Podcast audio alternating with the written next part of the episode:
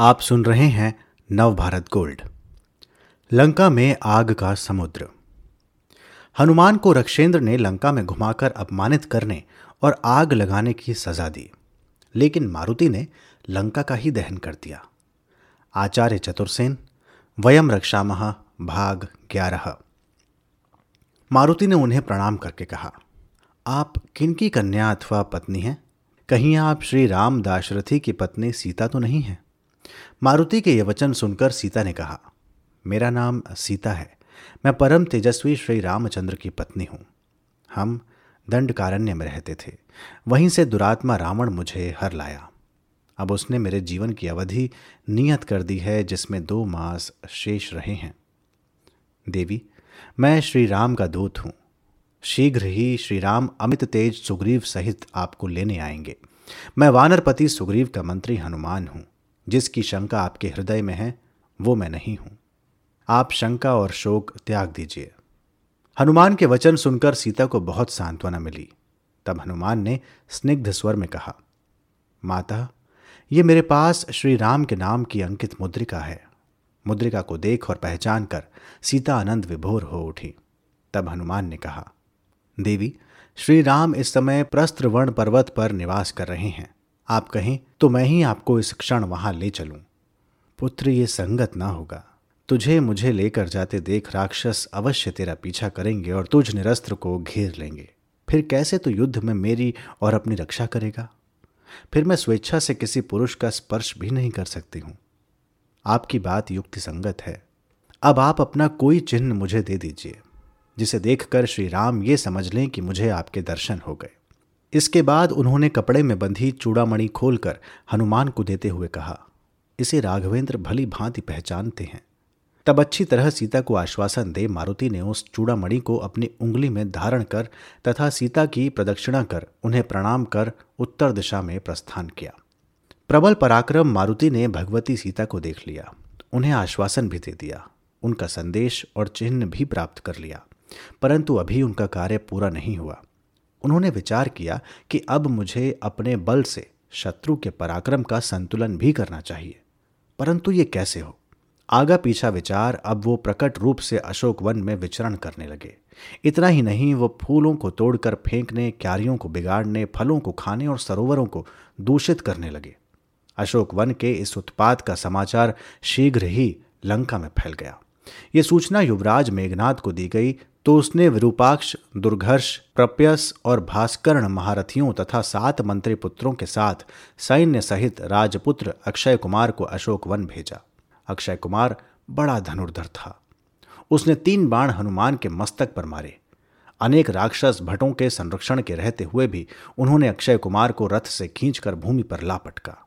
मुहूर्त भर दोनों योद्धाओं में मल्ल युद्ध हुआ। अंत में हनुमान ने अक्षय कुमार के वक्ष को लातों से रौंद डाला, जिससे वो छटपटाता हुआ मर गया। सारी लंका में वानर का आतंक छा गया। मेघनाद स्वयं रथ पर चढ़ अशोकवन में आया। महाबली इंद्रजीत ने आते ही हनुमान को बाणों से ढांप लिया। वो जिधर भी जाते, उधर ही बाणों में घिर जाते।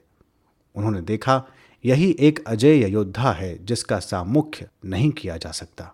उन्होंने समय काल और कूटनीति का आश्रय ले, युद्ध त्याग दिया और हाथ उठाकर इंद्रजीत से कहा, हे वीर, मैं दूत हूँ और अवध्य हूँ, परंतु मैं अपना अभिप्राय केवल रक्षेंद्र की सेवा में ही निवेदन कर सकता हूँ।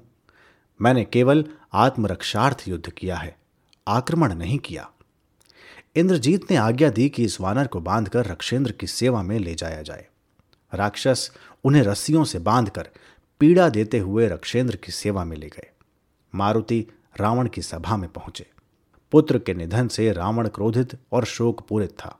रस्सियों से बंधे हनुमान को सम्मुख देख रोष से अभिभूत रावण ने मंत्रियों की ओर देखकर कहा, इस दुरात्मा से पूछो कि यह कौन है?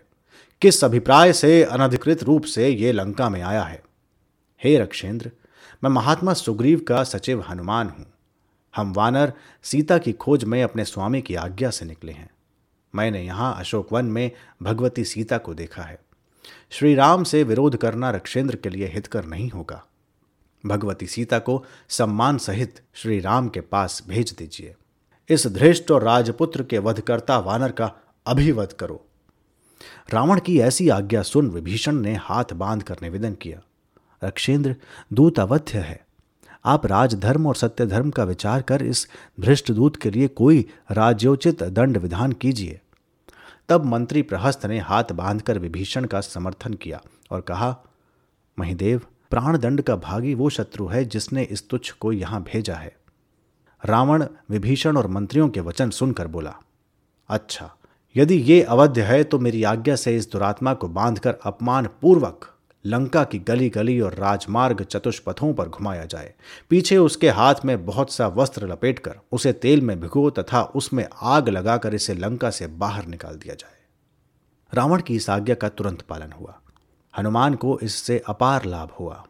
लंका से सब घर घाट उन्होंने देख लिए। दिन भर उन्हें घुमाया गया। संध्या होने पर उनके दोनों हाथों को वस्त्रों से लपेटा और तेल से तर करके उनमें आग लगा उन्हें लंका से बाहर फेंक दिया गया।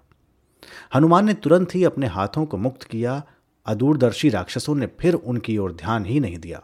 इसके बाद वो सावधानी से फिर लंका में प्रविष्ट हो गए। फिर वो छिपते हुए धीरे धीरे रावण के मणिमहल की देवड़ियों में पहुँच छद्मवेश में हर्म में घुस गए। उनके पास तेल से भीगा हुआ ज्वलनशील बहुत सा वस्त्र था जो राक्षसों ने उनके हाथ में लपेट दिया था। उसी को उपयुक्त स्थान में रख और उसके निकट बहुत सा काष्ठ एकत्र कर उन्होंने उसमें आग लगा दी। शीघ्र ही अनुकूल वायु पाकर आग की लपटें आकाश को छूने लगी, महालय में भगदड़ मच गई। तब वो एक दूसरे महल में घुस गए। वहाँ भी उन्होंने उसी कौशल से आग लगा दी। धीरे धीरे एक के बाद दूसरे महल, हर में सौध अट्टालिका में आग फैलती चली गई। सारी ही लंका में आग का समुद्र हिलोरें ले रहा था। अब हनुमान ने समूची लंका को धाएँ धाएँ भस्म होता छोड़ समुद्र लंघन का संकल्प लिया। वो अरिष्ट गिरी की चोटी पर चढ़ गए। वहाँ उत्तम वन फल मीठा जल एवं सघन छाया थी। उन्होंने जल पिया, फल खाए और विश्राम किया। फिर वो धीरे धीरे नीचे आकर समुद्र गर्भ में बैठ गए। श्री राम के निकट पहुंचकर मारुति हनुमान ने आगे बढ़ राम के चरणों में प्रणाम कर निवेदन किया। हे सीतापते आपके आशीर्वाद से मैंने भगवती सीता के दर्शन कर लिए। वे अपने प्राण त्यागने के लिए उपवास कर रही हैं। एक ही चोटी करती हैं, भूमि पर सोती हैं। मारुति के ये वचन सुनकर राम ने उठकर मारुति को हृदय से लगाया। तब सीता की दी हुई मणि राम को दी, जिससे राम को पूरी प्रतीति हो गई। तब हनुमान ने कहा, अब भगवती की जीवन अवधि में केवल एक मास ही शेष है। राम ने मणि को छाती से लगाकर आँखों से अश्रु जल गिराते हुए सुग्रीव से कहा, हे मित्र, इस मणि को देखकर आज मैं शोक सागर में डूबा जा रहा हूँ। अब पवन कुमार ने मुझ मृत व्यक्ति को अमृत के समान ये मणि देकर मेरी निराशा दूर की है। पर सीता के बिना मणि देखकर मैं धैर्य कैसे रख सकता हूँ? हे मित्र, अब विलंब का क्या काम है? चलो, दुरात्मा रावण के चंगुल में फंसी हुई विदेह नंदनी का हम उद्धार करें। सुग्रीव ने कहा, हे मित्र, जब सीता की खोज मिल गई और शत्रु के निवास का पता लग गया तो फिर अब शोक का क्या काम? हम लोग अनायास ही सागर को पार कर लंका को छार कर डालेंगे. सुग्रीव ने कूच के नगाड़े बजवा दिए। सबसे आगे सेनापति नील अपने अग्रगामी दल को लेकर चला। उनके पीछे समुद्र के समान वेगशाली वानरों की अथाह सैन्य चली। समुद्र तट पर आकर वायु की प्रेरणा से उठी हुई उन उत्ताल तरंगों को देखकर वानर बड़े ही प्रसन्न हो रहे थे। दूसरा तट न दिखने के कारण समुद्र और आकाश परस्पर मिले हुए जान पड़ते थे।